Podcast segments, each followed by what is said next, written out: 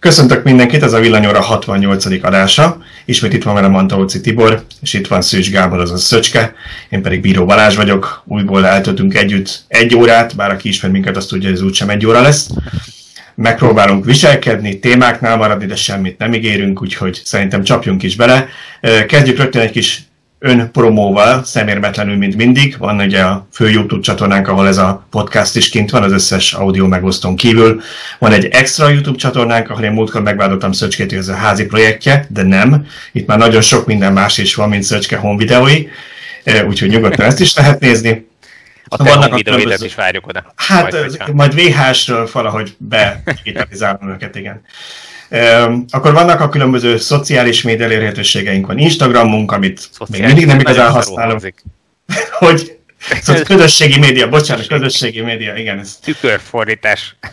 Figyelj, a fejem az így működik, így, így ilyenkor csak megy a robot, és akkor megy az autófordítás. Na jó, szóval, hogy van a közösségi média elérhetőségünk. Facebook csoport, videótosok Facebook csoport, ott van az Instagram, Twitter, nem tudom, biztos van még valami, amit elfejtettem, de annyira úgyse használjuk őket. Ennyi elég. Ennyi, ennyi bőven elég. És ott van a Patreon, ahol továbbra is várjuk a támogatásokat, hogy minél több ilyen podcastot és ennél sokkal színvonalasabb videókat is tudjunk csinálni a jó kis videós csapattal, akik a különböző teszteket forgatták, meg a akkumulátoros videókat Tiborral.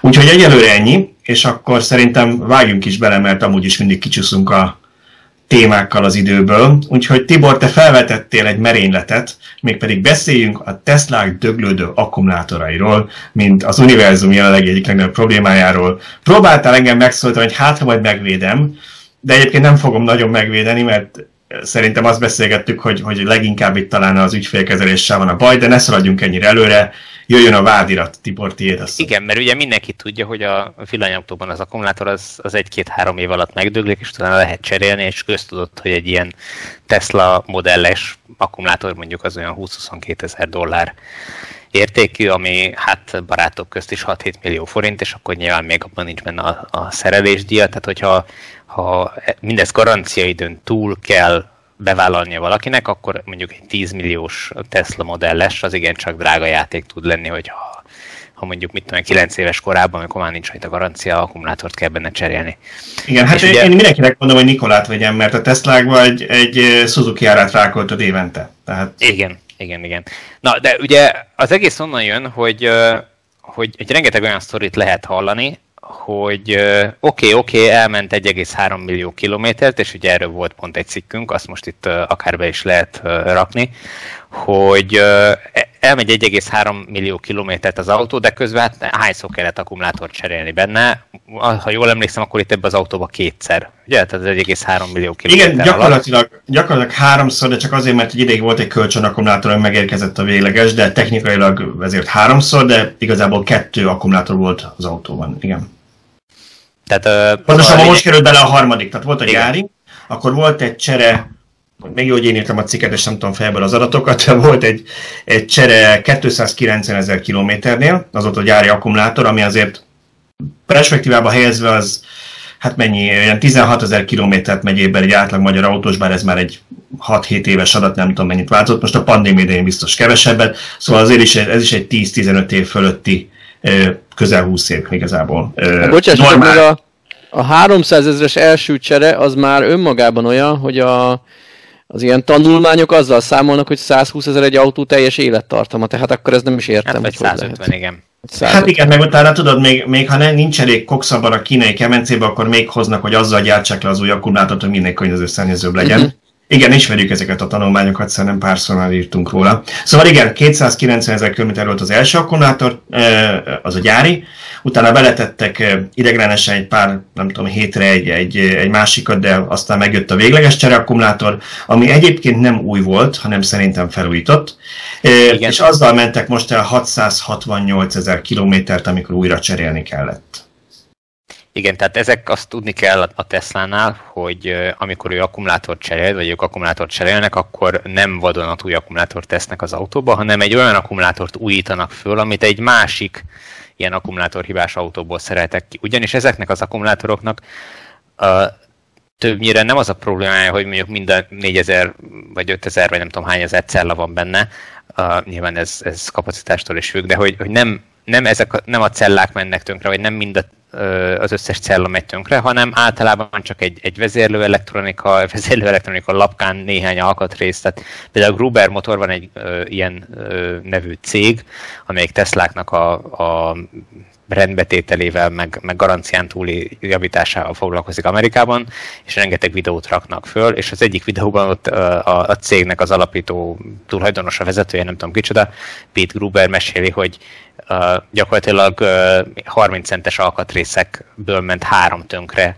a sok akkumulátor modul közül egynél, és ezt kiszűrték, azt a 100 forintos alkatrész, három darab 100 forintos alkatrészt, ha jól láttam, egy ellenállás, vagy valami hasonló bonyolultságú cuccról volt szó, azt kicserélték azon a kis tenyérnyi lapkán, és gyakorlatilag utána újra működőképes volt az autó. Tehát gyakorlatilag így, így néz ki egy, egy, sokszor egy fölújítás. Nem tudjuk, hogy mindegyik ilyen-e. Nyilvánvalóan előfordulhatnak cellahibák is, meg tehát, hogy sokféle probléma van, de mivel a modulokban vannak rendezve ezek a, a ezek az akkumulátorok, vagy az akkumulátorok modulokból épülnek föl, így gyakorlatilag a legrosszabb esetben is egy vagy két modult kell cserélni benne, és utána újra működőképes az autó, mint ahogy egyébként azt a, a Nissannál is láttuk a, abba a videóban, amit a, a srácokkal forgattunk múltkorában, azt érdemes megnézni. Gyakorlatilag ugyanígy néz ki a, a Tesla-nak és az akkumulátora, annyi különbsége, hogy nem négy vagy nyolc cella van egy, egy modulban, hanem sokkal több kisebb cella, apró cella, és ezeknek Igen, az ezek, ezek az akkumulátorok felújíthatók. És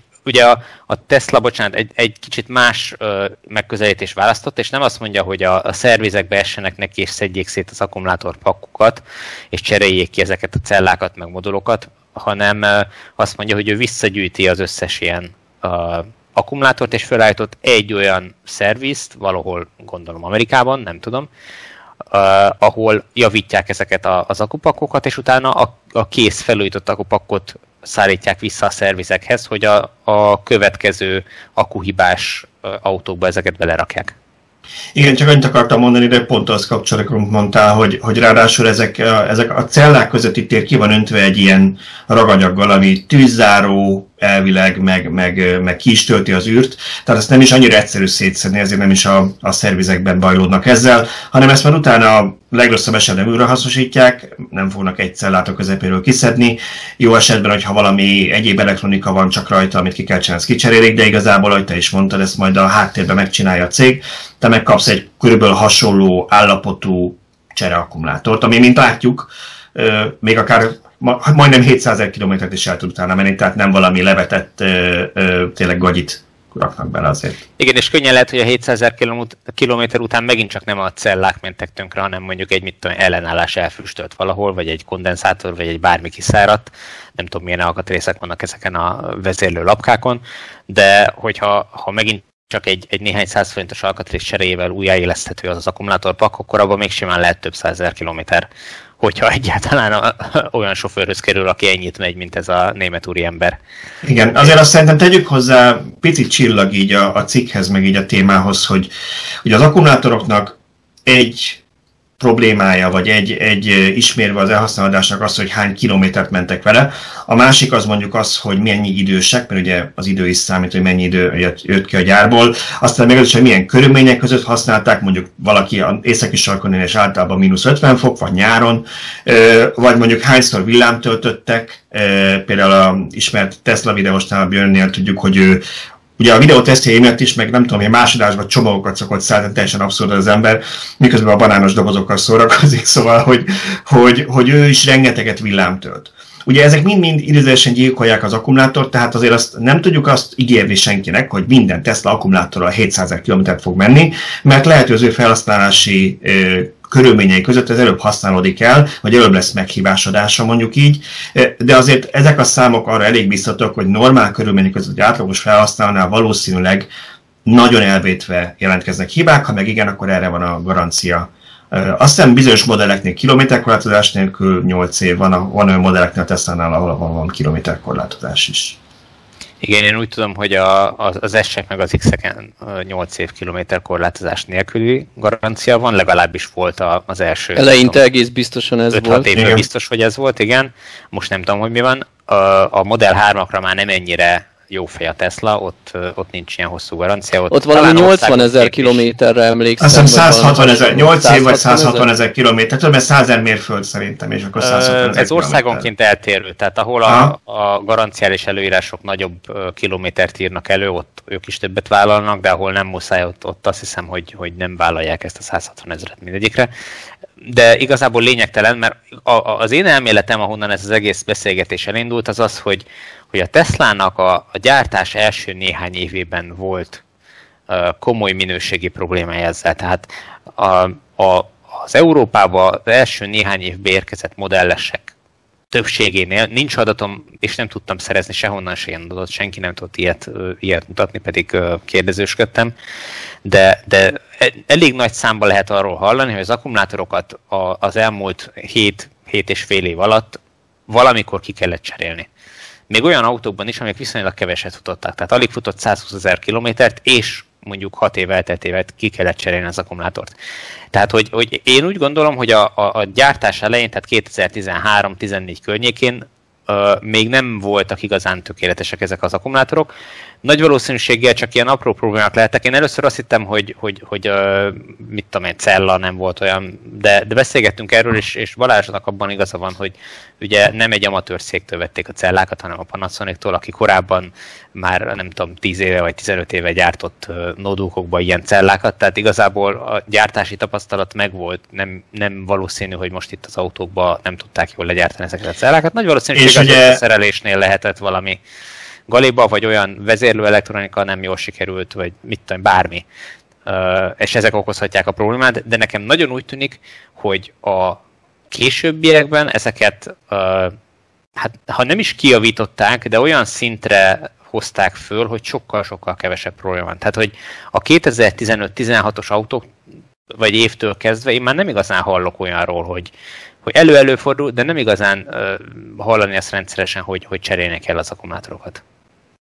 Annyit akartam csak hozzátenni, ráadásul ezeket a cellákat, ami az S meg az X-ben van, a mai napig Japánban gyártják, azokban a régi-régi gyárakban, ahol a japán cégek kultját is, mert valószínűleg 30 éve nagyjából az a munkaerő ö, dolgozik, tehát valószínűsíthető, hogy nem a cellákkal volt gond, lehetséges, hogy a, a az ezt kiszolgáló elektronika, hogy Tibor is mondta esetleg ellenállások, bármi egyéb ilyen kütyű, vagy maga a, a BMS még nem kezelte őket annyira jól, hogy, hogy hosszabb legyen az élettartamuk, hogy azért én gondolom ők is tanulták ezt a, ennek a szoftvernek a, a megírását, meg a saját celláikat is, tehát sok minden lehet itt, de... BMS, de... bocsánat, a BMS-t azért nem hiszem, mert akkor, akkor azt vágná valószínűleg az egész akupakkot és akkor nem lehetne felújítani őket. Nem, hát- nem arra gondoltam, hogy, hogy, hogy, hogy valami rosszat csinál, csak hogy talán nem annyira profik az algoritmusok, hogy, hogy kímélje úgy a cellákat. Tehát vagy valamire bizonyos cellák érzékenyebbek, de ezt valószínűleg úgysem fogjuk megtudni, ha csak egyszer valaki meg nem írja a memoáriaiban. Egyszerűen a kis százaléke valószínűleg nem a, nem a Panasonic celláival van a gond, hanem valami egyéb mással,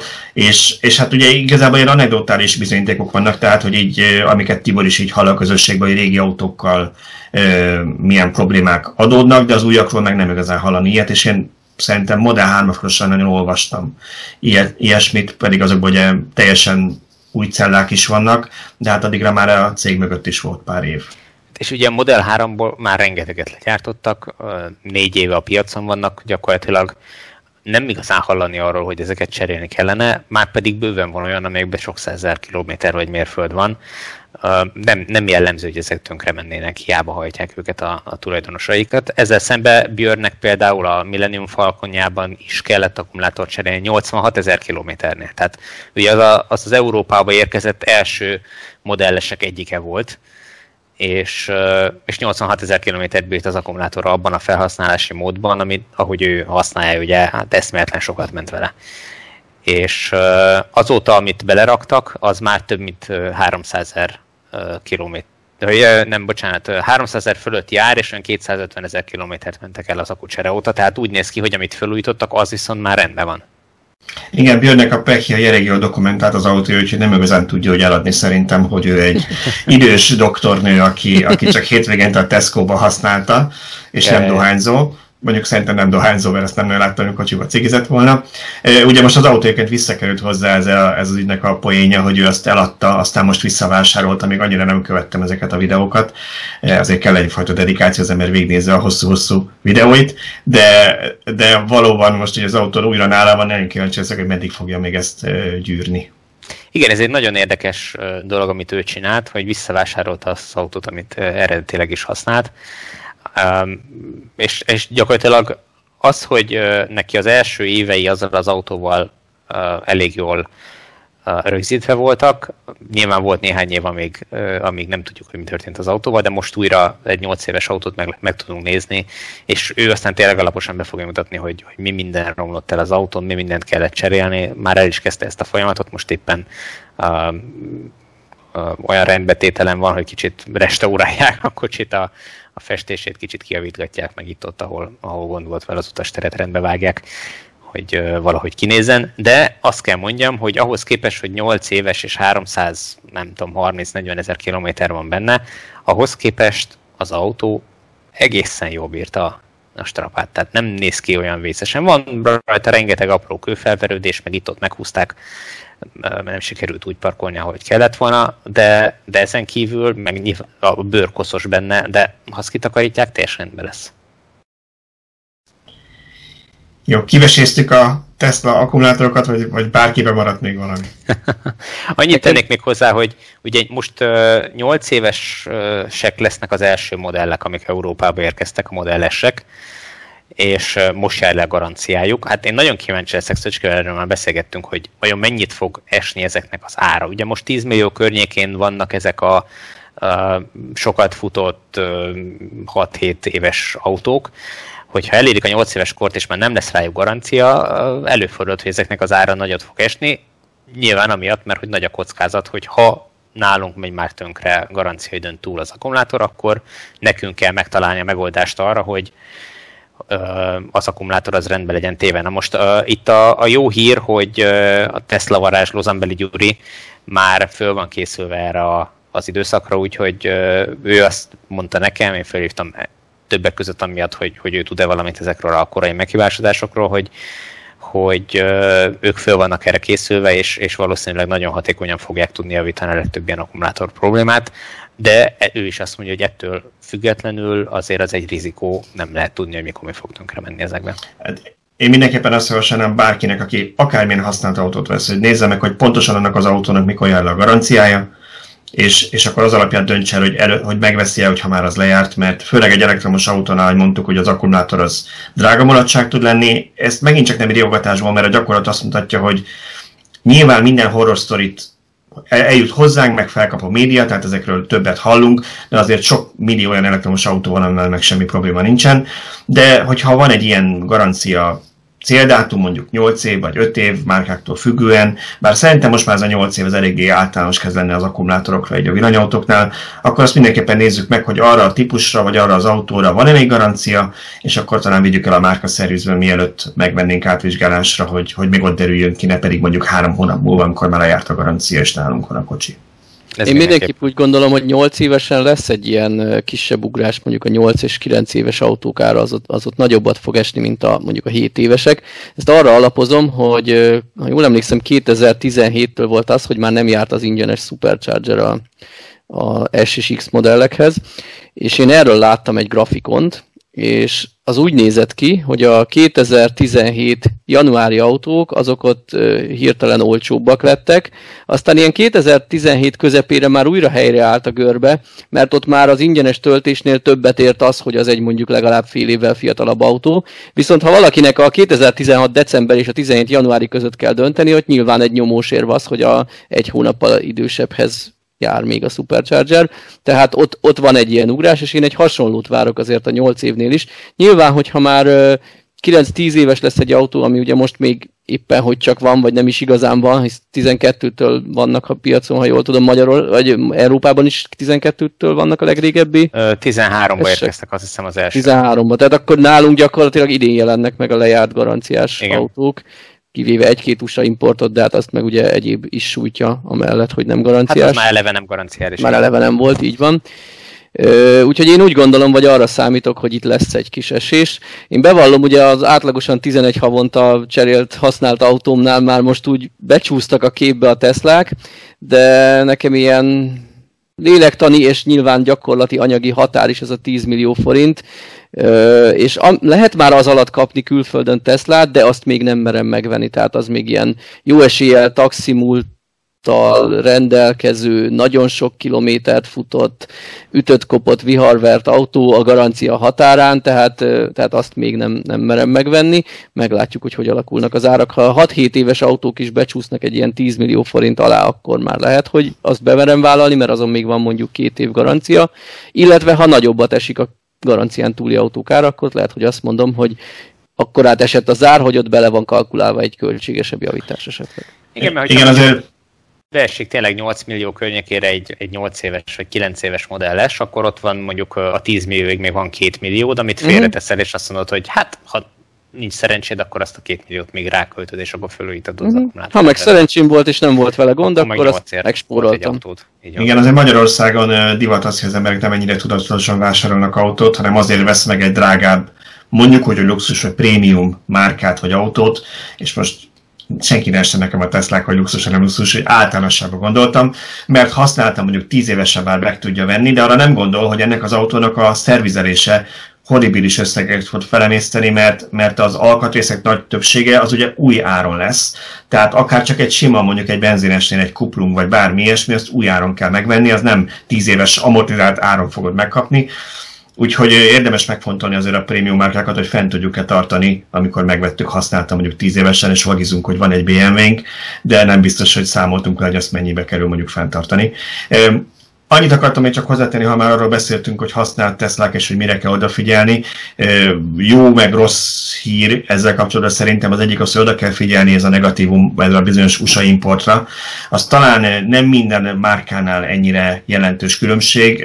Lehetséges persze, hogy a garancia az ott is úgy, ha mondjuk Amerikából veszünk egy Mercedes vagy BMW-t vagy bármit, de ugyanakkor itt nagyobb probléma az, hogy mondjuk a Tesláknál ha jól tudom, nem fog, vagy csak korlátozottan fognak működni az internetes funkciója az autónak. Ugye más a töltőcsatlakozó, azt át kell alakítatni, ha még nem tette meg az előző tulajdonos, mert van, aki úgy használja, hogy akkor nem tud villám tölteni, és azért azt mondjuk egy jó sok pénzbe fájhat még így nem márka szerizben megoldva szerintem az is, hogy azt valaki átalakítsa. Szóval én azt mondanám, hogy csak az vegyen amerikai import Teslát, aki tudja, hogy mit vesz, és pontosan fel van rá készülve, hogy neki ez így megéri, meg, meg mit tudom, át tudja alakítatni.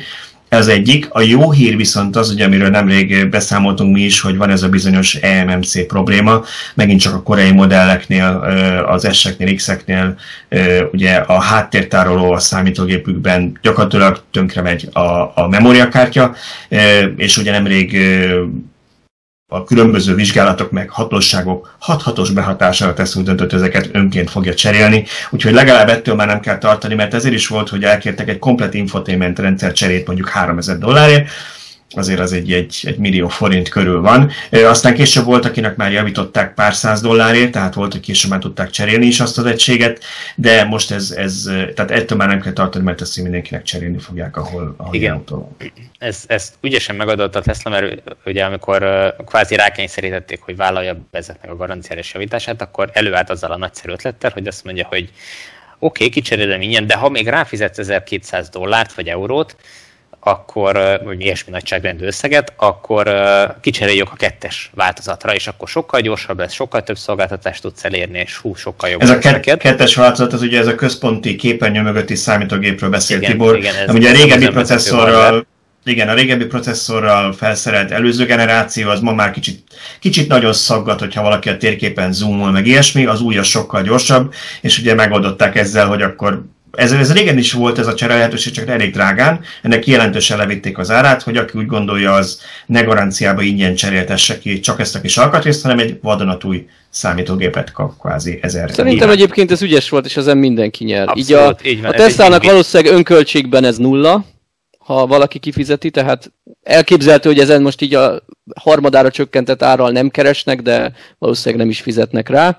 Az ügyfél meg végül is egy belátható áron, azért egy 3 ezer forintot egy fejlettebb központi egységért valószínűleg sok Tesla tulajdonos kifizetés nem kéri ingyen a memóriakártya cserét. Hát úgyhogy alapvetően új áron ilyen 30 millió körül autókról beszélünk, tehát hogy Hát de még egy, egy Model X-nél most is 25-30 millió forintos árszinten vannak, mondjuk egy 2017-es Model X P100D, és ebben, tehát ezekben is 2017-esekben még az egyes verzió volt, azt, hogyha ha kicserélheti, mit tudom, 300 vagy 400 forintért egy, egy új verzióra, akkor nem csak gyorsabb működést, hanem Netflixet, meg játékokat, meg minden nyavaját kap. Tehát, hogy uh, szerintem abszolút egy, egy win-win mindenki számára, de, de egy ügy, ügyes húzás lát, tehát jó mutatja, hogy hogy gondolkodnak a, a Tesla-nál, és, és mennyire megpróbálják megtalálni mindenütt a, a jó lehetőségeket. Viszont egy kicsit visszakanyarodva, ugye az akku problémáknak a kezelésén nagyon jól látszik, hogy, hogy ebből ugye nem nagyon lett ügy, hogy rengeteg korai modellesbe kellett akkumulátort cserélni, tehát ott nagyon jól kezelték ezeket az ügyfélpanaszokat és ezt az ügyfél problémát. Tehát, hogyha bemegy az ügyfél, hogy hoppá, itt az akkumulátorral gond van, mert mit tudom, nem lehet 30%-nál tovább tölteni, mert megáll a töltés, akkor vita nélkül a, a, a Tesla gyakorlatilag mindig cserélte az akkumulátort. A másik oldalon meg itt van ez a, a központi kijelző, itt meg éveknek kellett eltelnie, meg egy csomó embert lehúztak a cserével, meg mit tudom én, mire aztán végre nekiálltak, hogy na, csak kicserélik. Igen, szerintem ha van, ha van olyan területe a Tesla élménynek, amiről jót az ember nem hall, az a, az, az ügyintézés, a ügyfélkapcsolat. A, nem a szervizelés olyan, vagy a szerviz, én, én akiktől beszélt, akikkel beszéltem, maga a szervizben dolgozókról jókat szoktak mondani, hanem magáról az egész, gyakorlatilag a, a, az információ áramlás, tehát hogy nem lehet tudni az autómmal, mi van, mikor lesz meg, mindenen szórakoznak, hogy most akkor cserélik, nem cserélik. Ez nekem azért is egyébként elképesztő, mert mert egyrészt ez az a része, ami, ami nem agysebészet, meg ehhez nem kell, én nem tudom milyen különleges technológiákat feltalálni. Egy millió olyan munka, vagy munkakör van a, a piacon, ami ezzel rokon, tehát ami, ami mondjuk ilyen ügyfélszolgálatos történet, erre fel lehet venni megfelelő csapatot, vezetőket, akiknek ebben van gyakorlatuk, beteg tréningezni az embereket, és valahogy erre nem adnak, sőt, néha picit még arrogánsnak is tűnik a hozzáállások. Én ezt egyszerűen nem értem, mert szerintem ez senkinek nem jó. És, és emlékszem rá, amikor pár évvel ezelőtt Elon Musk megígérte egy talán a negyedéves konferencia hívásban, hogy akkor most, hogy már az, a Model 3-nak megoldottak a problémái, most akkor ő erre fog fókuszálni ő, és akkor itt is minden rendben lesz. És biztos benne, hogy ez egy jó szándékú komment volt, de akkor így fogtam a fejemet, hogy valaki felfogja, hogy mekkora baj az, hogy egy, nem tudom én, most már x 100 milliárd dolláros cég 70 ezer alkalmazottal, annak az, hogy az ügyfélszolgálat, az ügyfélszolgálat normálisan működjön, az a vezérigazgatónak személyesen kell vele foglalkoznia. Szóval ez, ez nekem egy tragédia, hogy, hogy nem vágják, hogy, hogy, hogy ennek nem így kellene működnie. Értem én, hogy ez startupból nőtte ki magát nagyon hamar a cég, és hogy egy startupnál ismersz még mindenkit, mert mindenkit te vettél fel, de most már működnie kéne azoknak a struktúráknak, hogy ez Elon Muskot, ha elküldjük egy Hawaii szigetre, akkor is működik és jól. Jó, ezt ő nyilvánvalóan nem úgy értette, hogy akkor reggelente most már ő az első órájában ő, ő, nem e-maileket fog, hanem, hanem az ügyfélpanaszokat fogja átnézni és visszahívogatni az ügyfeleket. Nyilvánvalóan nem, nem így értette, hanem hogy hogy továbbfejlesztik azokat a mechanizmusokat, amik be vannak építve a cégbe, amiket kifejlesztettek korábban, és nyilvánvalóan nem jól működnek, továbbfejlesztik, hogy azok jók legyenek. Ugye az ö, megint csak egy kicsit máshogy működik a, a, az egész ügyfélkezelés, meg a, a szerviz dolog a Tesla-nál, mint hogy más autógyártóknál. A legtöbb autógyártónál az van, hogy fölhívod a legközelebbi időpontot, egyeztetsz egy bla, bla, bla, és akkor folyik a szokásos módon a történet. A Tesla-nál mindent az applikáción keresztül kell írásról bejelenteni. Tehát te nem beszélgetsz cseverészel, ügyfélszolgálatossal, hogy neked mi a program az autóval. Nyilván eljöhet egy olyan pont az egész folyamban, ahol fölhívnak, hogy oké, okay, oké, okay, mondtad, hogy zajos a motor, de mégis mi van. Tehát elképzelhető de, de nem feltétlenül szükséges, hogy így van. És amit lehet, ők megpróbáltak automatizálni. Hát itt lehet, hogy megint úgy jártak, mint a Model 3 gyártásnál, hogy, hogy mindent robotokkal akartak megcsinálni, és nem feltétlenül működik úgy, abszolút. ahogy kellett volna. Szerintem abszolút így van, és ez jó, jó, hogy mondod ezt a példát, mert nekem ez, ez egy ilyen tipikus Tesla megoldásnak tűnt most a szó jó értelmében, amikor azt, ugye van ez a híres mondás, amit állítólag Henry Fordról származik, aztán ezeknek a a három sose igaz, vagy száz százalékára sose igaz, hogy, hogy ha hogy is mondta, hogy ha annó megkérdeztem volna az embereket, hogy megkérdeztem, hogy mit szerettek volna a lovaskocsi helyett, azt mondták volna, hogy gyorsabb lovakat, és nem mondta volna senki, hogy autó. Ez tipikusan ez, hogy, hogy egy normál cég azt mondta volna, hogy rossz az ügyfélszolgálat, akkor elküldjük extra tréningen az embereket, kirüljük, hogy más embert rakunk be a vezetői pozícióba, kitalálunk ilyen, ilyen metrikákat, hogy akkor hogy mérjük, hogy, hogy mennyi idő alatt veszik fel a telefon, meg hogy mit csinált a Tesla, akkor mi lenne, ha ezt automatizálnák, és az applikáción keresztül foglalnék időpontot a szervizbe, jelentenek a dolgokat, és nem, nem arra várnék, hogy valaki elérhető legyen. Az ötlet tök jó, csak akkor viszont működjön is, tehát valaki olvassa el az applikáció üzeneteket, hogy működjön az automatizmus, hogy történjen is valami. Egy másik ilyen példa, amihez kapcsolódik, ez a, ez a Ranger Service, ami nem tudom, hogy magyar fordításban hogyan fognak majd alkalmazni, majd megtudjuk, de hogy gyakorlatilag van a tesla egy saját flottája, leginkább az Amerikában megy, de szerintem most már Európában is létezik ez, amikor azt, azt találták ki, hogy ők a saját adataik alapján azt látják, hogy a problémák 80%-ához igazából nem kellene behozni az autót a szervizbe. Ezt fél óra alatt valaki meg tudja csinálni a helyszínen, és akkor az van, hogy kijön a ranger akár a munkahelyedre a parkolóba, amíg te dolgozol, csak be, belogol a telefonon, vagy szól, hogy itt vagyok, kinyitod neki a kocsit, és ő megjavítja a parkolóban, aztán elmegy, és az autót készen van, mire lementél. Ez szerintem fantasztikusan jó ötlet, és, és, és, és egy külön más szolgáltatási élmény is. És én már egyszer láttam felvételt arról, hogy azt hiszem futóművet, vagy, tehát, vagy a motort, valamit így, nem is eldobtam az agyamat, hogy ezt parkolóban így meg lehet csinálni, mert meg lehetett csinálni, tök jó. De csak ugye bárhol meg lehetett csinálni igen, vágom. szóval, szóval, az a lényeg, hogy, hogy, hogy ez egy tök jó dolog, csak hogy ők mindig abból indulnak, hogy akkor 80%-ot ezzel fognak megoldani, és ez milyen jó. De valahogy ez a Ranger flotta nem kezdett el annyira fejlődni, nem bele annyi, hogy ténylegesen mindent így megoldjanak vele, ezért mi van, nagyon sokan még mindig tudom, hónapokat várnak, hogy a szervizbe bekerüljenek, tehát az ötlet jó, csak akkor ezt végre is kellene hajtani. Szerintem ez egy piszok drága megoldás. Tehát, hogyha belegondolsz, hogy annak a Rangernek órákat kell autózni, hogy eljusson valahova, és egyetlen autót kijavítson, és az ő drága szakértelmének a, a, a díját kell órákon keresztül ezért fizetni, szerintem ez, ez összességében gazdaságilag ez, nem működőképes. Én nem vagyok benne biztos. Figyelj, de most ezt úgy kell nézni, hogy mondjuk ha Magyarországon mondjuk lesz Budapesten egy Tesla szerviz. Nem lesz Pécsen meg Szegeden. Ugye? Most akkor azt, hogy a tulaj vagy felhozza trélerrel a kocsit, ha mondjuk mozdulni sem tud, vagy fejön és így dekkol. Ugyanakkor mondjuk azért Szegedre vagy Pécsre le lehet küldeni pár alatt ezt az autót, aztán visszajön. És annak valószínűleg olcsóbb, hogyha van nem tudom évente pár ilyen eset, vagy, vagy havonta pár ilyen eset, ez még mindig olcsóbb, mint egy szerviz fenntartani Szegeden vagy Pécsen egész évben arra nem tudom én 20. Tehát van az a, van az a rész, ahol ez megérhet, vagy ahol ez, ez jó lehet, ahol nem túl nagy a távolság, és mondjuk viszonylag kevés ügyfelem van ott arra, és azért nem fog oda egy szerviz, de valóban a fő európai nagyvárosok szervizeit nem fogja kiváltani. De itt az alternatíva nem a szerviz, az oda telepített szerviz, hanem az autómentő, akit kvázi fillérekből le lehet küldeni, hogy hozza el az autót, és akkor nem kell fizetni annak a szakembernek, annak a mérnöknek, aki mindenre föl van készítve, annak a méregdrága óradíját négy órán keresztül, hogy két óra alatt lemenjen Szegedre, meg két óra alatt visszajön, addig is fizetned kell, és közben meg tudod egy fél órás munkát csinálni. Tehát ez így van, ez, ebbe igazad van, hogy ez, én erre mondtam azt, hogy ez egy más felhasználó élmény, hogy te vettél egy prémium autót, és amit az irodádban dolgozol, addig azt megcsináltak, és nem az az autót elvitték, egy napig nincs nálad, mert majd visszahozzák másnap Budapestről, ami úgyis két nap múlva lesz, mert nem értek rá, nem tudták visszahozni. Tehát van az, ahol azt mondom, hogy ez egy prémium szolgáltatásnak megéri, abban teljesen igazad van, ez nem egy fenntartható modell, nem tudom, most a másfél millió Tesla vagy gyakorlatilag világ útjain nem fogják Ranger szervizzel mindegyiket megjavítani, mert azt senki nem fizeti ki. A kettőtök között olyan. van az igazság, mert abszolút függ a, a meghibásodás jellegétől. Azért a tréler sem olcsó. Tehát ha nem mozgásképes az autó, akkor több száz kilométerről oda trélereztetni, az nem feltétlenül olcsóbb, mint a szakembert kiküldeni. És ugye a szakember is nyilván a lehető legbonyolultabb műveletekre nem fog kimenni, tehát valószínűleg nem a legdrágább óradíjú Tesla mérnök fog kiautózni, hanem egy olyan szerelő, aki megfizethető a Tesla Mondjuk, mondjuk nem működik az ablakod, vagy, vagy beragadt az ablakod. Így van, tehát bizonyos tudom. dolgokat meg fognak helyben csinálni, bizonyos dolgokért meg be kell menni, és ugye a felhasználói élmény a másik kérdés, mert hogyha még járóképes az autó, és elvárják tőlem, hogy én vigyem be, szálljak rá egy nap szabadságot, amíg én nem tudok dolgozni, nem tudok termelni, akkor lesz egy elégedetlen ügyfele a Teslának, és ugye ők nem reklámoznak, hanem, hanem a jó hír a szájról szárja terjed. Tehát azért nekik sokba kerül egy elégedett ügyfél is, ügy, elégedetlen ügyfél is viszonylag.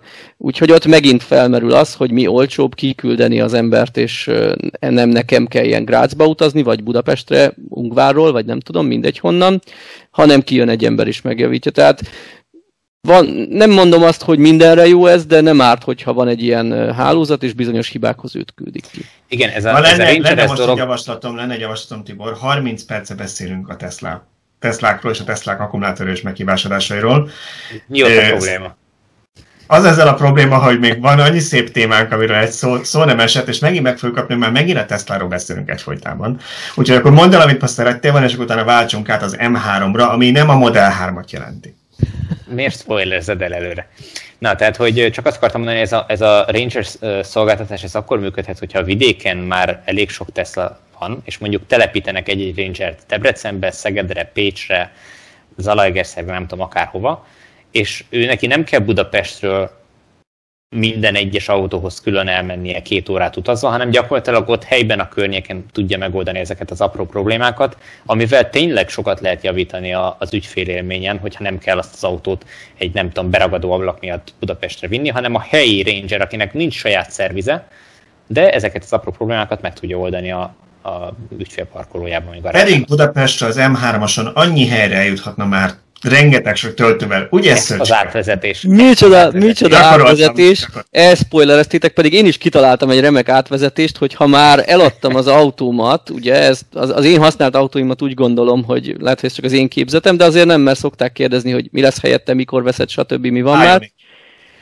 Nem Ionic lesz helyette, viszont amíg nincs másik autóm, addig kaptam kölcsön. Zsombor barátom nem, nem nézte jó szemmel, hogy, hogy panaszkodok, hogy Priusba tankolni kell, stb. És ezért kölcsön adott nekem egy ilyen csodálatos, piros, békaszemű leafet, ami egy 30-as leaf, még éppen 12 pálcás akuval, de már határon van, de le, lehet, hogy azért adta nekem kölcsön, hogy én stresszeljek rajta, hogy veszíteni fog az autó egy pálcikát hamarosan. Lényeg az, hogy most, most ezzel közlekedünk, és minimalizáljuk továbbra is a benzines tankolást, amíg megérkezik az új autónk.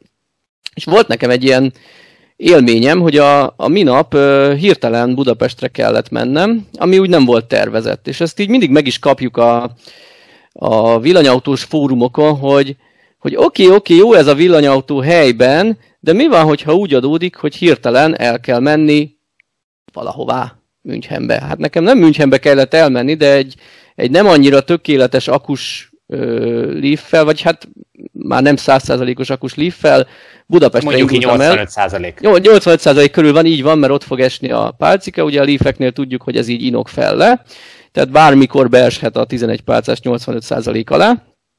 És mivel nem terveztünk utazni, nem is volt feltöltve az autó, én nem vagyok annak a híve, hogy feltöltöm, ha kell, ha nem az autót, hanem ilyen 50% körül járt. Délbe kiderült, hogy délután háromkor indulnom kell Budapestre. Az alatt még pont elég sokat töltött volna otthon is, de volt egyéb program, tehát még ilyen egy órára volt időpont, ahol menni kell, stb. Lényeg az, hogy hogy elindultunk 47%-os töltöttséggel Miskolcról Budapestre egy mondhatjuk, hogy majd, hogy nem egy 24-es Leaf-fel, mert hát a 30-ból már annyi az elérhető. És, és ez engem olyan szempontból sokkolt, hogy két éve ezt nem nem, nem, nem mertem, nem tudtam volna megcsinálni, mert egy egész napos út lett volna. Mostanra viszont akkorát fejlődött a, az M3-as autópályán a töltőhálózat, hogy ez egyáltalán nem jelentett problémát. Tehát, Igen, uh, még egy fekete képernyőt látunk, de szerintem hamarosan Nem látjátok a, a képernyőmet, amit terveztem megosztani. Uh-huh. De most már, már valami uh, kezdődik, jön, jön, csak messze vagy, tudod. Na, megjelent. Igen, igen, igen, igen, igen, elképzelhető. Szóval az a helyzet, hogy most már Miskolcra indulva egy félig feltöltött autóval, gyakorlatilag ilyen 20-30-40 km, néhol 10 kilométerenként találunk egy-egy villámtöltőt, és, és bátran elindultunk.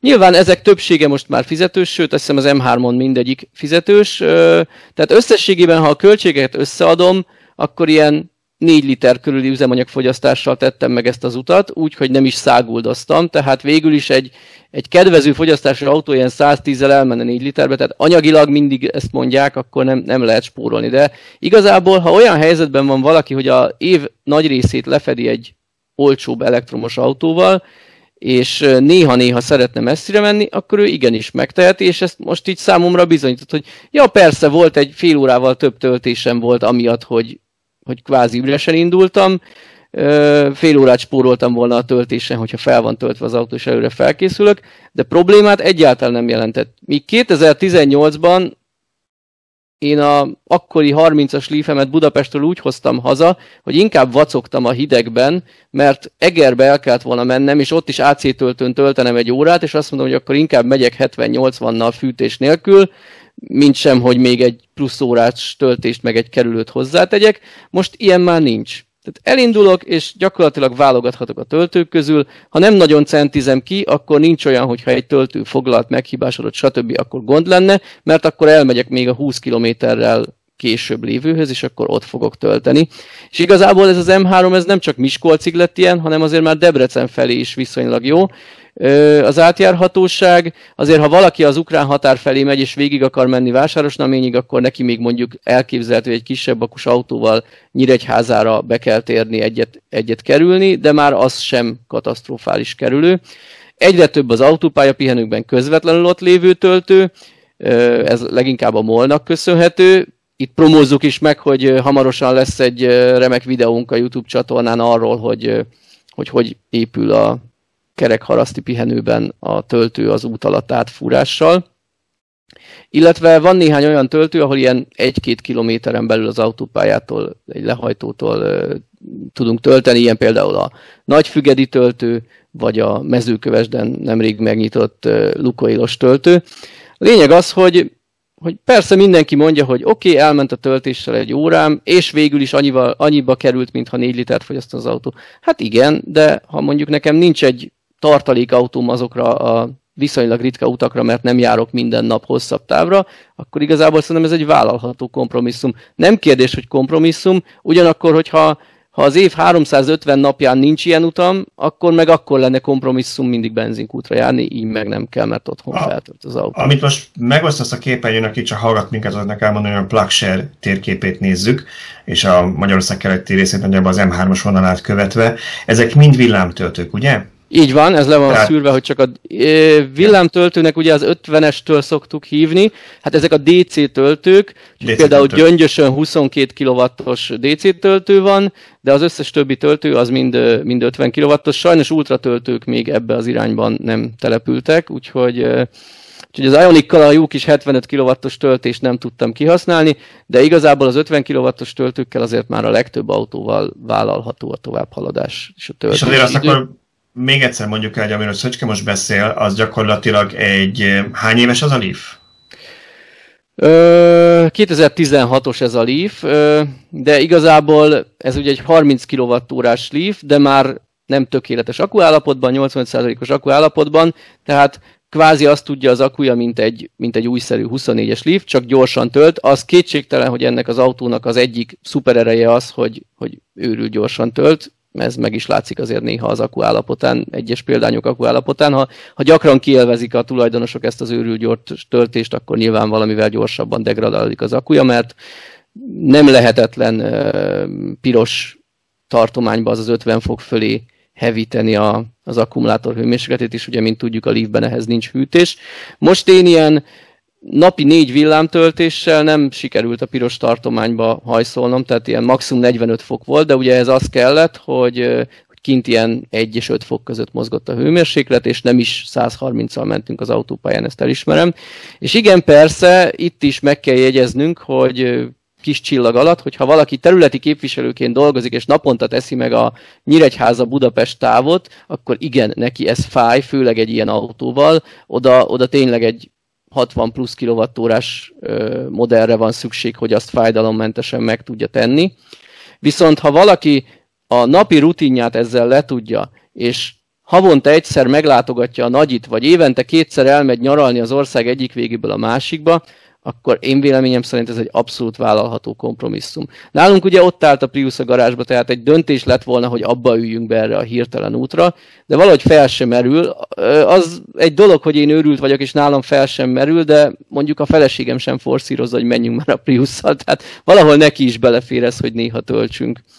Esetleg még amit megjegyeznénk, hogy a, a töltéseimből kettő olyan volt a négyből, amit, amit azért állítottam le később, mert úgy elbambultam, vagy, vagy még mondjuk ettünk. Tehát egyszerűen ö, elkezdtem e-mailekre válaszolni a telefonomon, és 70%-os töltöttséggel terveztem tovább indulni, mert onnantól már egy picit lassít a töltésen a Leaf, és gazdaságosabb időben tovább indulni. Aztán azt vettem észre, hogy jaj, 80-on van. Ilyen volt az egyik helyzet, a másiknál meg a, ott a molnál bár most épp a kuponos akcióban nem hoddog van, de nekünk az jött be, így megkívántuk, úgyhogy elkezdtünk hoddogot enni, egy kávét, teát inni, és, és ott is az volt, hogy, hogy eszegetünk, eszegetünk, és jaj, már nem is kéne töltenünk, mehetnénk. Tehát igazából gyakori ez. Jó, persze, hogyha valaki egy nagy akus autóval megy, ami másfél órát tölt, ott valószínűleg nem csúszik ebbe bele, de hogyha egy kisebb akus autóval megyünk, ami 20 perc alatt feltölt, vagy 30 perc alatt feltölt, ott simán bele lehet abba csúszni, hogy hm, én meg eltököltem az időt, az autó meg már tele van. Igen, és, és tényleg csak annyi, hogy, hogy ez most ne, ne, senki ne értse félre a Cliffje és ne kövezze meg, de ez gyakorlatilag az egyik legrosszabb szenárió, ami, ami most körül tudtunk kint. Tehát egy, egy régebbi másfeledik generációs, általában ugye Leaf 2-nek a, a Tibor autóját szokták hívni, de, de ugye volt a 24-es után még ez a 30-as Leaf is, még az első generációból. Tehát abból is egy használt, amúgy is nem aktív akutöltésű. Tehát mindent el lehet mondani, hogy gyakorlatilag ez, ez tényleg egy városi, főleg egy használt állapotban, egy városi, város környéki autózásra teljesen alkalmas kis kocsi, mm. amivel azért el lehet menni hosszabb távra is, igen, némi kompromisszumban, de egy Szöcske is mondja, hogy ha valakinek sűrűbb az, hogy, vagy többször fordul elő, hogy hosszabb utakra megy, akkor ne ilyen autót vegyen, hanem olyat, aminek nagyobb az aksia, vagy frissebb.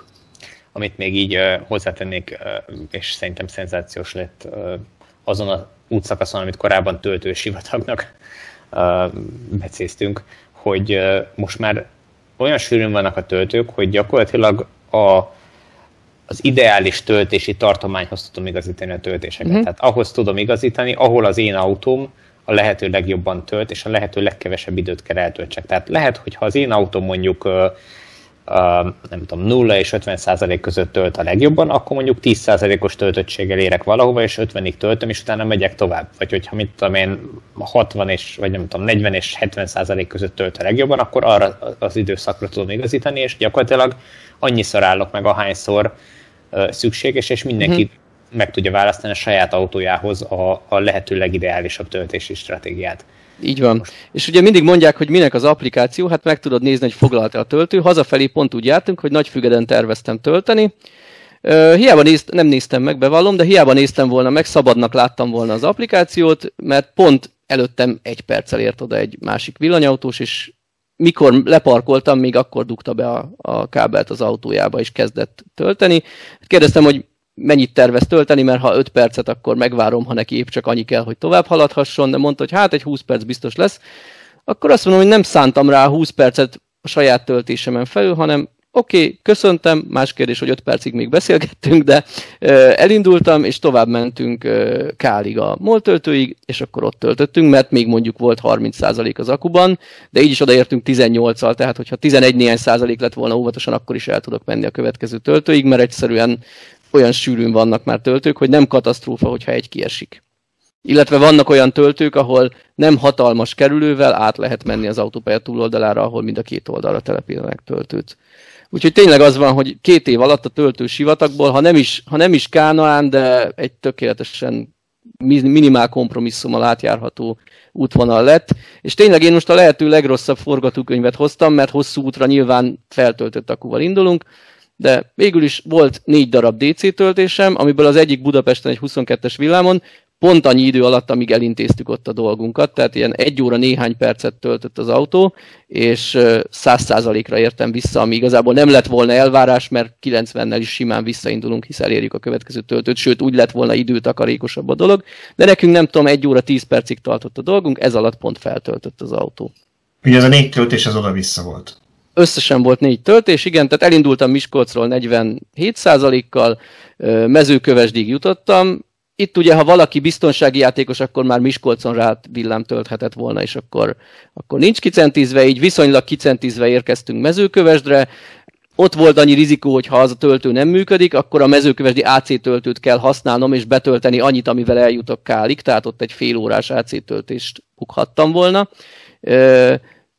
mezőkövesdről, megint ez döntés kérdése volt. Ha teletöltöm, eljutok Budapestig. De úgy döntöttem, hogy inkább nem töltöm tele.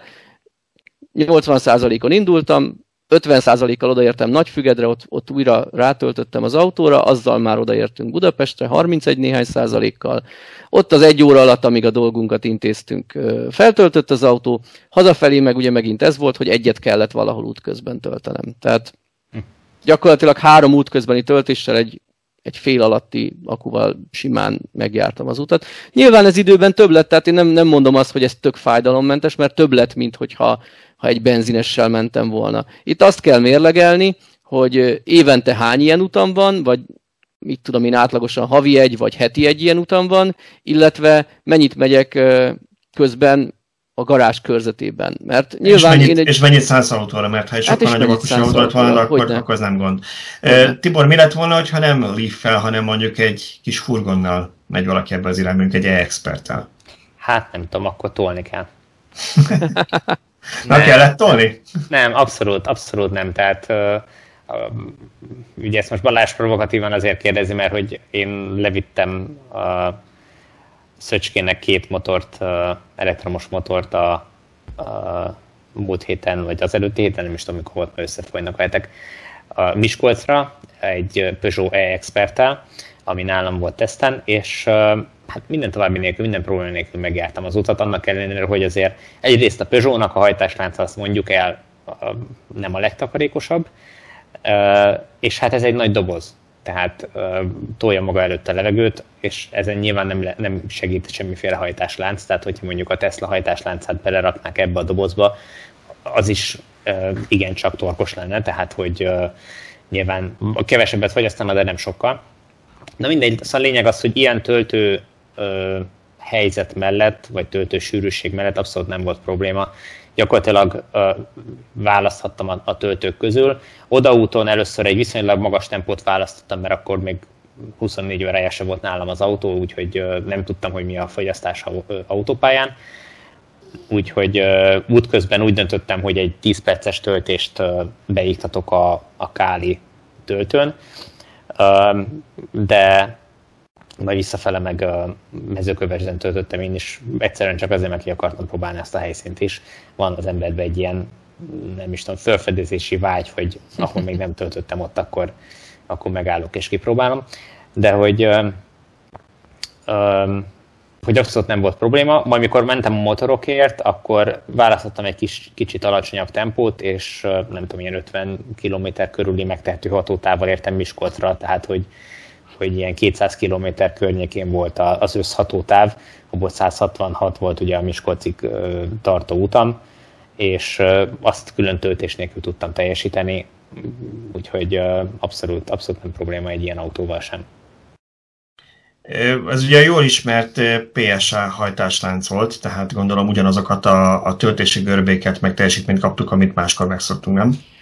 Külön ilyen teljes töltési görbét most ezzel az autóval nem rögzítettem, viszont amit tartományokban én töltöttem, ott ugyanazt hoztam, mint a többi PS autót. Tehát gyakorlatilag uh, itt azt kell tudni ezekről az autókról, hogy nagyon magas az feszültség, és ez azért jó, mert így uh, az adott amper számhoz, amit maximum tud az áramerősséghez, amit a, a töltő maximum tud adni, ez általában 50 kW-os töltőnél 125 amper, ott, hogyha magas az akufeszültség, akkor nagy teljesítményt, tehát magas kilowatt számot tud ö, ö, fogadni, vagy nem is tudom, hogy hogy mondjam. Ez, ez, ez azt nagyjából... jelenti, hogy többet tud, mint a töltő névleges teljesítménye egy hajszállal. Tehát az 50 kW-osnak hívott töltőkön a PSE autók azt hiszem 80%-ig körülbelül, vagy 75-80%-ig ilyen 51-52 kW-tal képesek tölteni, ha ezt a töltő betáppal bírja.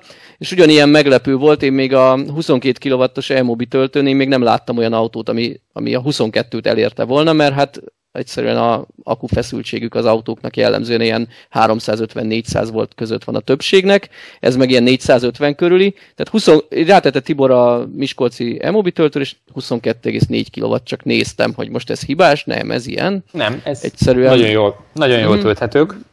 Igen, a magas fogyasztást azt ezzel tudja kompenzálni ez, a, ez az, illetve nem csak ez az autó, az összes Stellantis autó.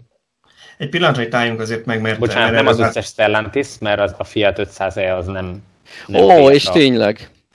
PSA... Akkor maradni kell a PSA megnevezésnél. Igen, még most még amíg ez a, ez a CMP platform van, amire ezek épülnek, illetve hát most ez nem biztos, hogy a, már nem emlékszem, hogy ez CMP platformos de hogy amik erre a technológiára épülnek, azok, azok mind a PSA Consent-től származnak.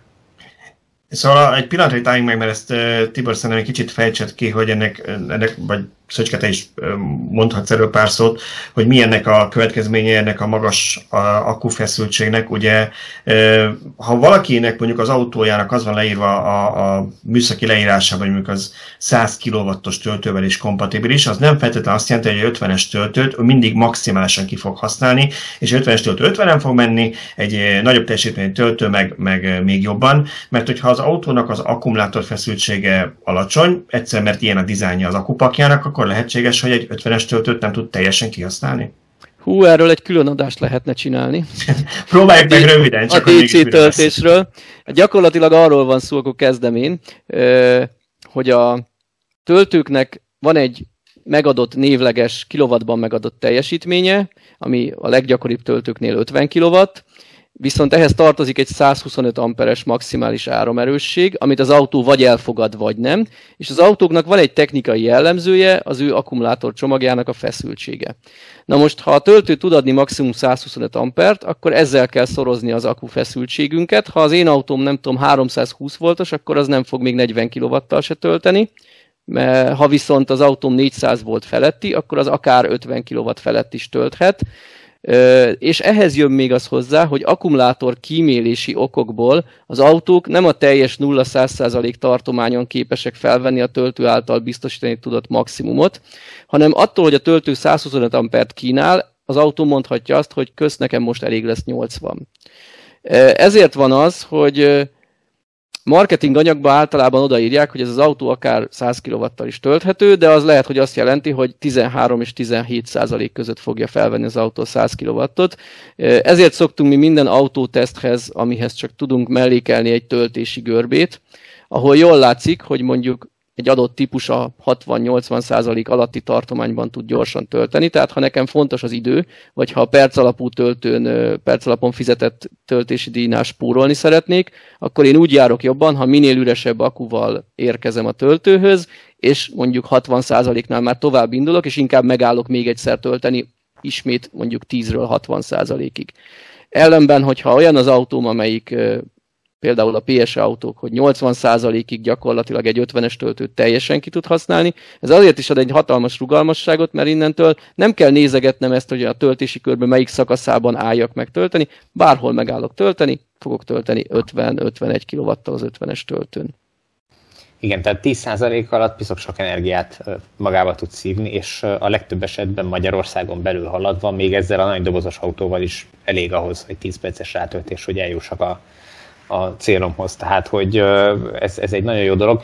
Annyit érdemes tudni a PSA autókról, hogy ugye itt, ahogy a grafikonon is látszik, 17% alatt tudják kihasználni a 100 kW-os töltőket. Tehát, hogyha a, mondjuk egy Ionity töltőhöz csak akkor érdemes szerintem odaállni és kifizetni a, az Ionity töltőnek a felárát, vagy töltésnek a felárát, hogyha oda tudunk érni 0% körüli töltöttséggel. Ez a PSA autóknál nagyon nehéz, mert ugye az ember nem látja a, a, a századékos töltöttségi szintet, csak egy az elektronika által satszolt még megtehető hatótávot, és az nem mindig tükrözi azt, hogy effektíve hány századék van a, a, a, még az akkumulátorban, és bár a, ez az e-expert nem ilyen, de a, a, többi, tehát a személyi autók általában már viszonylag hamar elkezdenek riogatni az alacsony töltöttségi szinttel, úgyhogy szerintem nagyon kevesen lesznek, akik, akik a 17% alatti töltöttséget bemerik vállalni, és uh, úgy oda mernek érni uh, töltőkhöz. Úgyhogy szerintem a, a PS autóknál a, az Ionity töltő az nem igazán ideális, de mondjuk egy 75 kW-os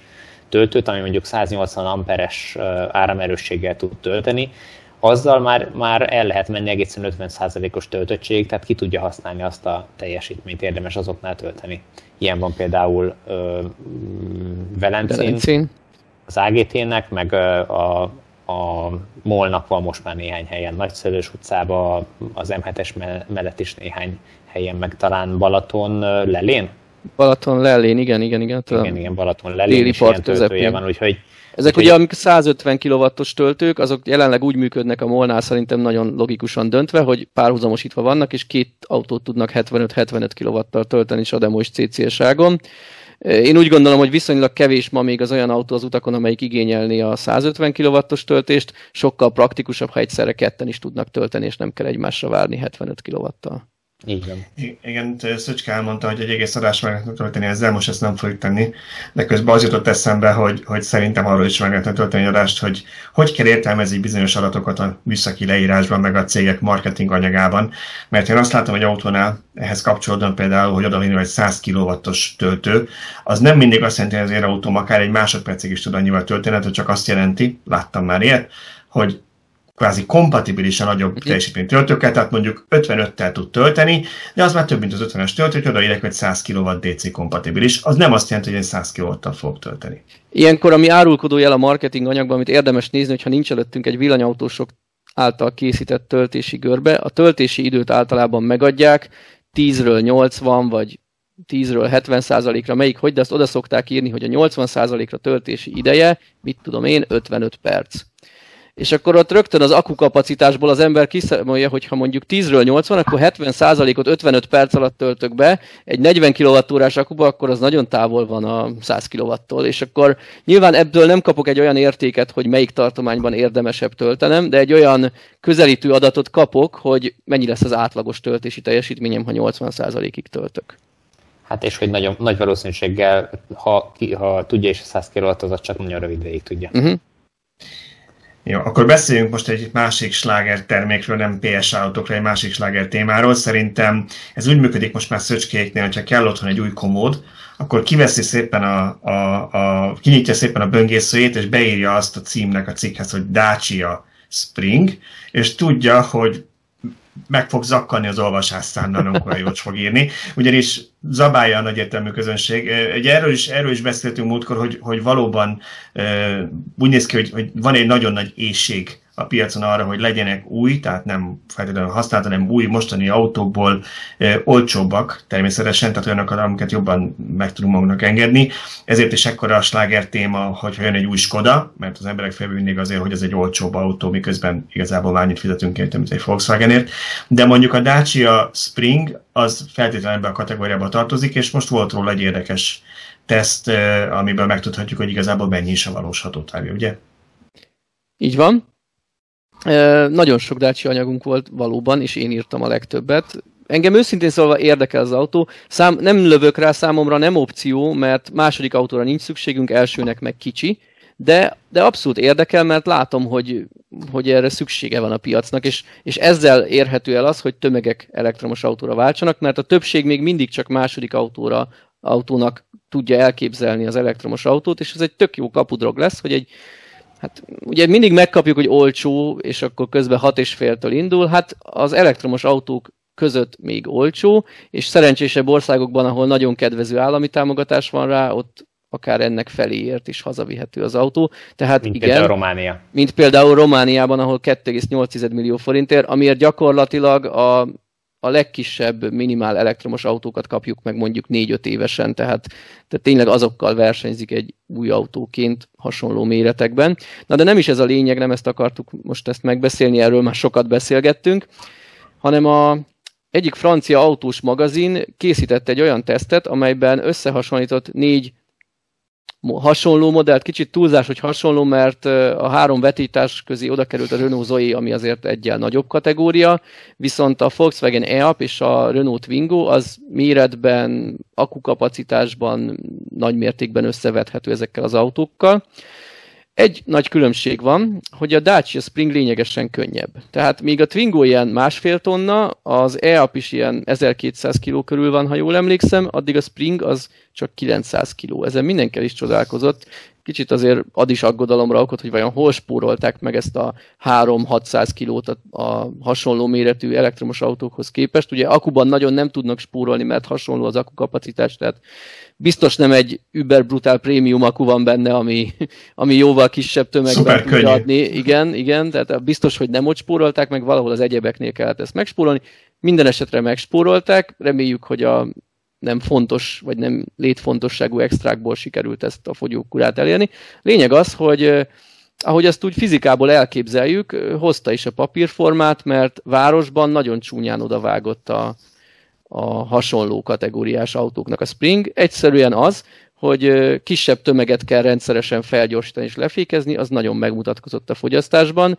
Ugye itt megint visszautalunk a mi saját tesztünkre, a Peugeot Expertnél Tiborral kipróbáltuk, hogy ilyen bő 600 kilóval megterhelve hogyan változik a fogyasztása az üreshez képest. Mi is azt tapasztaltuk, hogy városban lényegesen nagyobb a különbség, mint mondjuk egy egyenletes tempójú autópályánál. És ugyanez jött Igen, ki a Springel is. Bocsánat, csak azt, hogy azoknak, akik látják most a, a videón a, a képet, elmondom, hogy, hogy ugye azt mutatjuk itt, hogy ezek az autók ö, hogyan teljesítenek különböző használati körülmények között, tehát város, országút, autópálya. Városban ugye a, a Spring 227 km tudott menni, míg a Twingo ZE 160-at, a Volkswagen IAP 240-et, a Zoe 266-ot.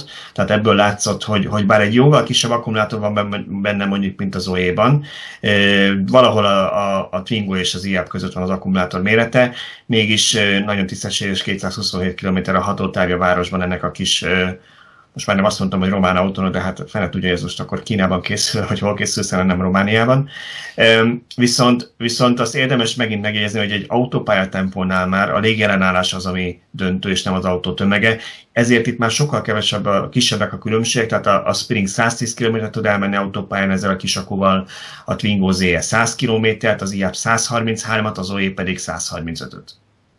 Így van, tehát nagyobb tempónál már összecsúsztak már. Országúton is jóval kisebb a különbség autópályáról, meg nem is beszélve, tényleg ott, ott nagyon hasonlóan teljesítettek. Az Zoe-ról még annyit fontos megjegyezni, aki nem látja a képet, hogy nem a legújabb 52 kWh, hanem az előző 41 kWh Zoe-t tették ide negyedik autónak a tesztbe. Elképzelhető, hogy ezt ár alapján lőtték be, hogy használtam Franciaországban hasonló árért kapunk egy néhány éves 41-es Zoe-t, mint egy új Dacia Springet. És akkor itt azért van még valami, amit meg kell említenünk, bár tudom, hogy, hogy nem versenyautózásra használják az emberek az ilyen autókat, de nem arra akarják használni, de azért az látszik, hogy a Spring, amiről ugye annól is beszéltünk még a kínai verzió kapcsán, egy jóval gyengébb autó, 44 lóerős összesen, tehát hogy így ez komplettül 44 lovat. Igen, nem két motoros, és az első tengelyt hajtja igen. ennyi. A, a többi, a többi nem kerekenként. Igen, többénél szintén kis autókról beszélünk, tehát a, a Twingo, IAB, Zoe, azok mind 80-90 lóerő között vannak, a Spring az 44 lóerős, ez azt jelenti, hogy 100-ra mondjuk a, kis, a többi kis autónak a 11-13 másodperc a helyett 21 másodperc gyorsul. Én azért mondjuk itt vártam volna, vagy szerintem relevánsabb lett volna ezek az autók, egy 0-50, mint egy 0-100, mert ezek elsősorban városban fognak lámpától lámpáig menni, de azért egy jelentős, jelentős különbséget látunk, és mondok egy kicsit még elkeserítőbb adatot, ha valaki autópályán mondjuk előzni akar, jó, ne akarjon előzni, de ha olyan vakmerő, hogy előzni akar 80-ról 120-ra, akkor a többi, a másik három autó ilyen 10 másodperc körül gyorsul fel 80-ról 120-ra, míg a Dacia fél percet, 30,6 másodpercet vesz igénybe, ami azért elég brutálisan rossz, és a szocialista autók paramétereit idézi, de hát valamit valamiért, ugye ezért ilyen olcsó. Pontosan én visszagondoltam életem első autójára, amelyik egy 120-as Skoda volt, akkor még természetesen nem elektromos átépítésről volt szó. Hasonlóan nem emlékszem a pontos adatokra, majd valaki Skoda rajongó olvasunk biztos megmondja, de kilóban szintén ilyen 800 valahány kiló volt, 40x lóerő, és hasonló gyorsulási élményekre teljesített, a végsebesség is ugyanott volt, tehát csodákat tenni nem lehet, az biztos, hogy a elektromos hajtás miatt 60-ig verne neki a Dacia Spring, és tényleg alapvetően ilyen felhasználásra való a Dacia, és arra jó is, csak azért ne felejtjük, hogyha mondjuk valaki megveszi munkába járásra, és tegyük fel, hogy egy várost elkerülő autópályán közlekedne a város egyik végéből a másikba, mert ott nincs dugó, és hamarabb odaér, hiába megy dupla annyi kilométert. Ott azért fájdalmas lehet egy-egy felhajtás a félperces. Én itt felhívnám mindenki figyelmét, hogy Szöcske az előbb a 80-ról 120-ra gyorsulás 30 másodperces idejére azt mondta, hogy gyorsulási élmény. Ez szerintem egy történelmi pillanat volt. De, Kövezzetek de... meg, de én, én nem látok ebben semmi problémát. Ma is vannak olyan jármű kategóriák, ahol nem lehet, 9, vagy amelyikkel nem lehet 90-nel többel menni. az autópályán se, és mégis eljutnak A-ból B-be, sőt Európát keresztül szedik, tehát azért nem egy lehetetlen. Az, hogy most máshoz szoktunk hozzá, más autóknál, sokkal drágább autóknál, az egy dolog, de ahogy ti is mondtátok, városban ez megfelelő, autópályán meg az ember legyen egy kicsit türelmesebb szerintem. És, és ez pont az, a, pont az a kompromisszum, amiről én beszéltem, hogy egy kisakus Leaf-fel igen el lehet menni Budapestre kis fájdalommal. Ha valaki Dacia Springet használ egyetlen autóként, és egy évben egyszer úgy adódik, hogy el kell mennie messzebbre, akkor igenis be fog állni százra az autópályára, és, és ennyivel fogja megtenni az utat. Ja, itt megint megkapjuk majd, hogy ez mennyire életveszélyes, amire én mindig azt kérdezem, hogy ha valaki tud biztonságosan közlekedni úgy, hogy 100 kilométeres szakaszon megelőz 80 darab kamiont, akkor neki miért fáj, hogyha egy Dacia Springet is meg kell előzni a 80 kamion mellett? Pontosan. És az igazság, hogy a, aki 130 meg 150 el megy az autópályán, az egyszer figyelj meg, hogy hány autót előz meg, és azok milyen lassan mennek. Rengeteg sok benzines és dízel autó megy ilyen 90-100-as tempóval az autópályán. Tehát, hogy Bizony, nem, erről nem akartam nektek... Az egyedüliek.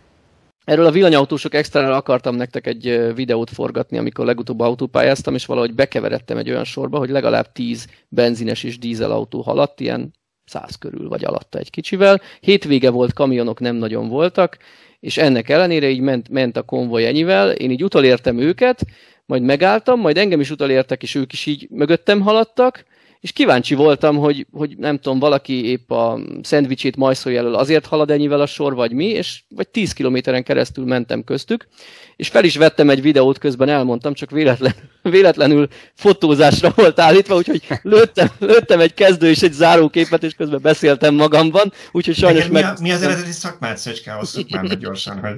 Nem, nem, nem nyilatkozom erről szöv, szövőnő vagy, ugye? Tehát nem, nem vagy jó az ilyen kicsit. Életemben először próbáltam videót rögzíteni. Szerintem mindenki Na, és, és már ez Dacia Spring bevállaltad volna a múltkori váratlan utat Budapestre? Hát hogyne. Igazából akukapacitásban hozta volna ugyanazt vagy kicsit többet, mint a Igen, előzni úgyse lehet vele, úgyhogy maradtál volna a kamion előzni mögött. Úgyse lehet vele, egy kamion mögött végigmentem volna. Valószínűleg kamion tempóban nem kezdtem volna el százzal előzni a 90-nel haladó kamiont, hanem akkor megyek 90-nel, legalább kevesebbet kell tölteni. Tulajdonképpen a Leafhez képest annyi hátrányom lett volna, hogy a nem tudom én, 23 perces mezőkövesdi lukoilos töltésem, az 32 perc lett volna, mert a Spring nem tud csak max 30 kW-tal tölteni, ellenben a budapesti töltésem a 22 kW-os töltőn ugyanannyi ideig tartott volna, a nagyfüggedi töltésem nagyjából ugyanannyi ideig tartott volna, mert oda 50%-kal érkeztem, tehát már eleve a Leaf-fel is a lassúbb sávban töltöttem, tehát igazából nem lett volna sokkal fájdalmasabb azzal sem. Jó, én azt mondanám, hogy van egy következő témánk, amit múlt hétről hoztunk át, és én azt eltenném talomba jövő hétre, mert akkor valószínűleg már nem hárman, hanem négyen leszünk, és azt beszéltük adás előtt, hogy ez valószínűleg akkor jobban passzol, úgyhogy most akkor nem is lövöm le, hogy miről van szó, de van nekem egy másik liblingem, amit megint csak múlt héten nem tudtunk már elmondani, és akkor most vegyük ezt előre. Ez pedig az elektromos szemét szállító autó ami nem tudom, hogy kinek mennyire fetise az, hogy ilyen nagy gépeket is elektromossá tegyenek, de én, én abszolút támogatom. Volt, ez egy magyar példa, hogy, hogy, hogy ezt még megspékeljük egy kicsit, ez egy debreceni példa egész konkrétan. Gábor egyébként te írtál, hogy nyugodtan mondd a részleteket, én csak a videót néztem meg, meg elolvastam a cikkedet, de gyakorlatilag arról van szó, hogy állami támogatással Debrecenben, ha jól sejtem, négy kukásautóból vásároltak elektromosat, vagy pontosabban alakítottak át új autókat elektromossá, és ebből egy Debrecenben, három pedig a környéken fog hamarosan közlekedni és tevékenykedni, amiről nagyon sok mindent el lehetne mondani, hogy mennyibe került, meg, meg mi, a, mi a, a teljesítményeknek az autóknak. Én két dolgot dobnék csak így be a beszélgetés elén. Egyik az az, hogy, és szerintem erről Tiborral beszéltünk még múltkor, hogy hogy döbbenetes szám hangzott el a videóban, hogy egy ilyen kukásautó egy műszak alatt 800-szor áll meg és indul el, ami ha belegondolunk, hogy az a lehető legrosszabb fordulatszám egy dízelautónál is, amikor nyilván elindul, megáll, elindul, megáll, hogy az mennyi kormot és szutykot lőhet a levegőbe, hogy, hogy milyen zseniás, hogyha ezt elektromosra cseréljük. A másik pedig az, amiről lehet, hogy pont Szöcske mondta, már nem tudom melyik, melyik beszéltem, hogy van itt ennek egy olyan része, és ezt nem tudom mennyire tudják a, az, az olvasóink, hallgatóink, nézőink, hogy ugye az ezek a, a kukás autók nem csak begyűjtik a szemetet, hanem tömörítik is, hogy minél több férjen bele, úgyhogy van bennük egy hatalmas nagy présgép gyakorlatilag. De a dízeleknél ez úgy működik, hogy meg kell állni, és akkor át kell kapcsolni azt, hogy ezt a, ezt a elektromos hidraulikus tömörítőt használja az, a, a motor gyakorlatilag. Ilyenkor félre kell állni, feltekerik szépen a fordulatszámot, ezt már reggel hatkor szerintem mindenki hallotta a környéken, és ilyenkor tömörít. Míg az elektromos verziónál nincs erre szükség, menet közben is tud tömöríteni ez a, ez a szemétszállító, ez azt jelenti, hogy gyorsabban is végeznek a munkájukkal, nem is zörögnek ott a lakóteletek között, tehát szerintem ez egy abszolút plusz, még amellett, hogy nem is szennyez ebben a városi használatban.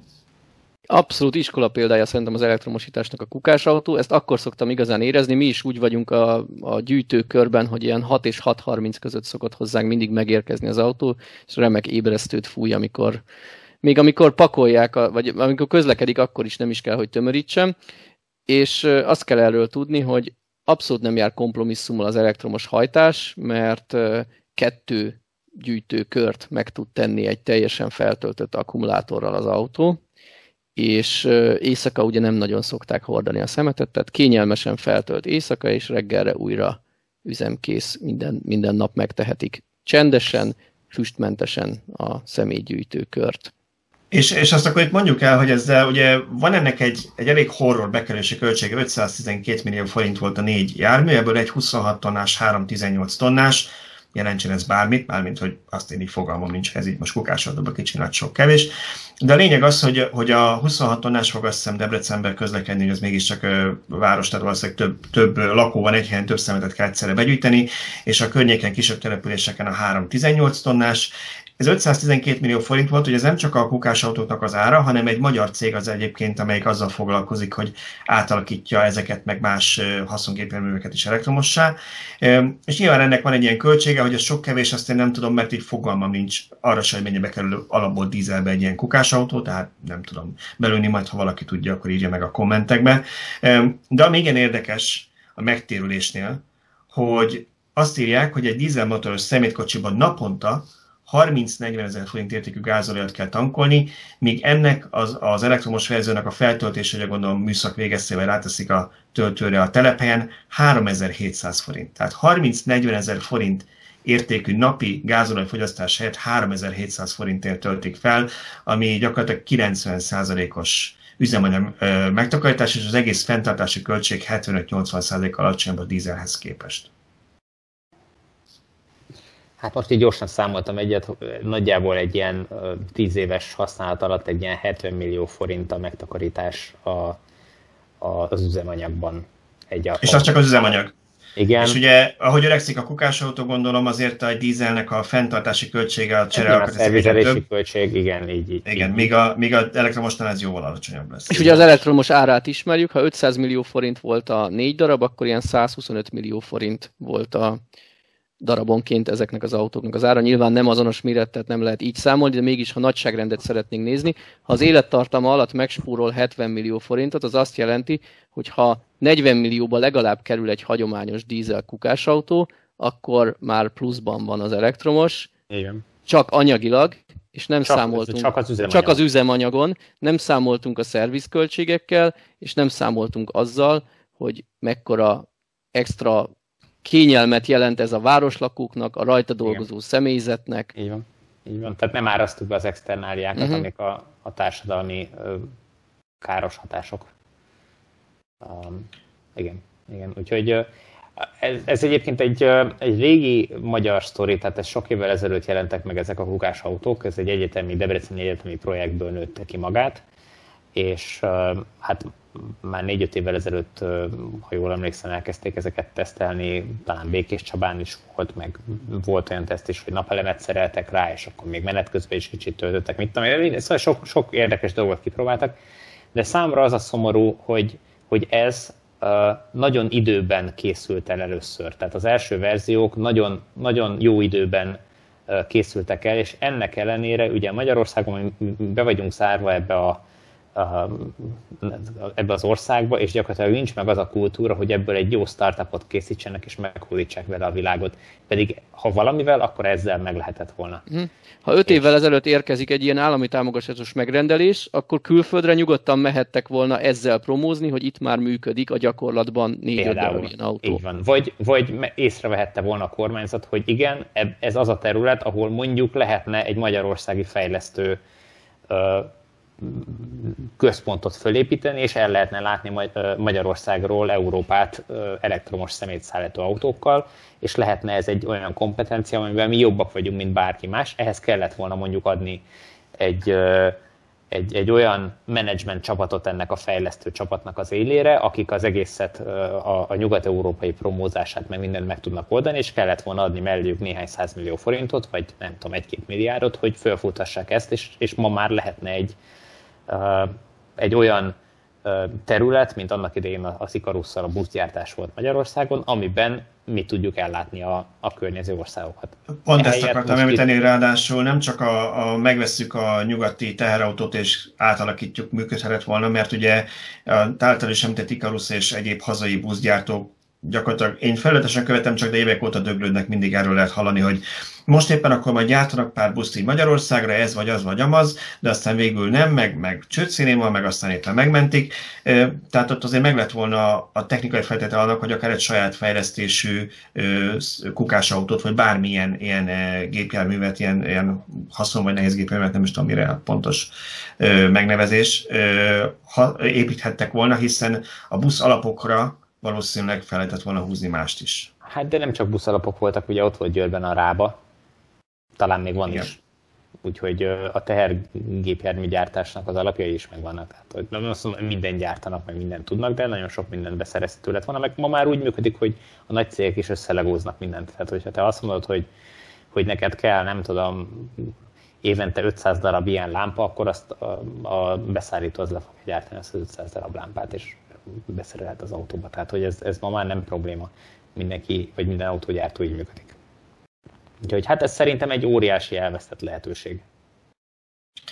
Jó, nem szerettem volna ezzel a témával ilyen szomorúan zárni ezt a mai beszélgetést, mondtam, egy pozitív példa Magyarországon, itthoni fejlesztés erre képest sikerült megölni a hangulatot, jó? Tehát akkor... Jó, akkor, akkor zárjuk úgy, hogy Igen. nagyon reméljük, hogy több város is kedvet kap ezek után, és becsüli annyira ja. a saját lakosságát, hogy a következő szemétszállító jármű megvásárlásakor ilyenre vált. Mondjuk az a baj, hogy ez már rég nem a városoknak a kompetenciája, hanem szemétszállító cégbe lett, vagy állami szemétszállító cégbe lett az egész összevonva, de akkor bízunk benne, hogy az állam meglátja ebben a fantáziát, és értékeli annyira a, az állampolgárait, a szavazókat, hogy, hogy ilyeneket vásárol a, a kiöregedő és szennyező dízel szemétszállító járművek helyett.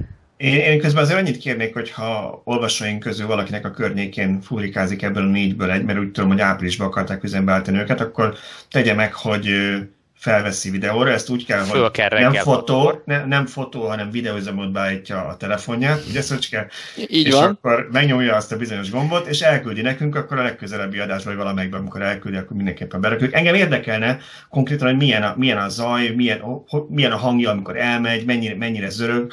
Biztos, hogy sokkal csendesebb, de kíváncsi lennék rá. Egy fontos értékmérő lesz, hogy ahhoz, hogy le tudja videózni, be kell állítani az ébresztőórát, vagy fel kell rá, mint én a dízelre. Például.